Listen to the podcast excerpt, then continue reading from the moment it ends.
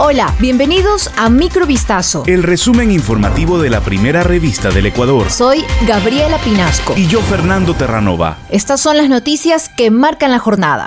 Luego de una semana de batallar para seguir con vida, bajo un diagnóstico crítico, ayer domingo 16 de octubre, la policía Verónica Mirella Songor Tapia falleció debido a los impactos de bala que recibió en un ataque criminal. La servidora, de 24 años de edad, fue alcanzada por las detonaciones contra la unidad de policía comunitaria en el sector de la Nueva Prosperina 2 en Guayaquil.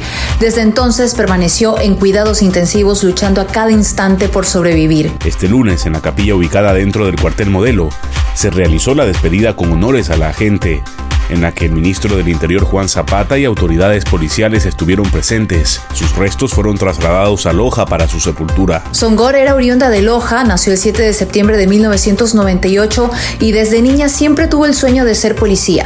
Estudió en el Colegio Pío Jaramillo Alvarado de su ciudad natal, donde siempre fue reconocida por ser una joven alegre y bondadosa, con un excelente desempeño estudiantil. Otro agente de la Policía Nacional falleció en el marco de sus labores para precautelar la seguridad durante la madrugada de este lunes 17 de octubre. La institución comunicó que el uniformado intentaba evitar un asalto a una gasolinera en Santo Domingo de los Áchilas y producto de aquello perdió la vida.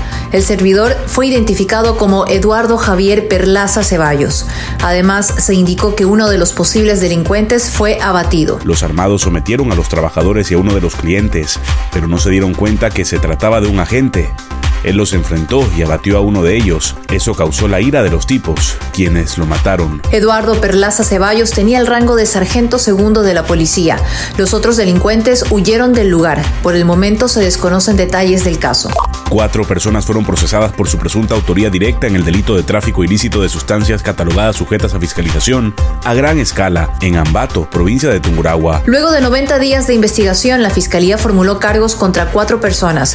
La tarde del pasado 15 de octubre, la Fiscalía y la Policía Nacional desarticularon a la banda durante la ejecución de allanamientos y boletas de detención con fines investigativos. La diligencia permitió la incautación de 1.800 gramos de cocaína, 394 gramos de marihuana, nueve teléfonos celulares, 3.900 dólares, siete armas de fuego, un arma blanca, un vehículo, un explosivo y 62 cartuchos de diferentes calibres. El juez de garantías penales que conoció la causa dispuso la prisión preventiva para tres implicados, mientras que a Jennifer Michelle PR por encontrarse en estado de gestación, se le dictó otras medidas. La instrucción fiscal durará 90 días. Una casa de estilo neoclásico construida en 1870 que perteneció al expresidente Gabriel García Moreno fue sometida a un proceso de consolidación y mantenimiento para acoger el Archivo Metropolitano de Historia de Quito que custodia documentos del Cabildo quiteño desde 1534 hasta el siglo XX. Se trata de un inmueble diseñado por Thomas Reed y ejecutado por Juan Pablo Sanz entre 1870 y 1874 y que está situado en el centro histórico de Quito, declarado como Patrimonio Cultural de la Humanidad por la UNESCO. La casa presenta algunas intervenciones en su estructura y varias etapas de construcción. En una primera parte luce el típico patio central con columnas de piedra unidas por arcos de medio punto. El Archivo Metropolitano de Historia de Quito está junto al Palacio de Circasiana en el norte de Quito. Es un espacio muy bien cuidado pero reducido, por lo que en la casa que perteneció a García Moreno habrá espacios específicos para restauración, digitalización y para oficinas administrativas, entre otros. Autoridades de México localizaron a 223 migrantes irregulares, la mayoría centroamericanos, que permanecían hacinados en una vivienda en el central estado de Puebla, informó el Instituto Nacional de Migración. Entre ellos 13 de Ecuador. El hecho ocurrió durante la madrugada del sábado cuando policías locales recibieron el reporte de que un nutrido grupo de personas, incluyendo menores de edad, fue visto por vecinos cuando eran desembarcados de un camión para ser introducidos en el inmueble.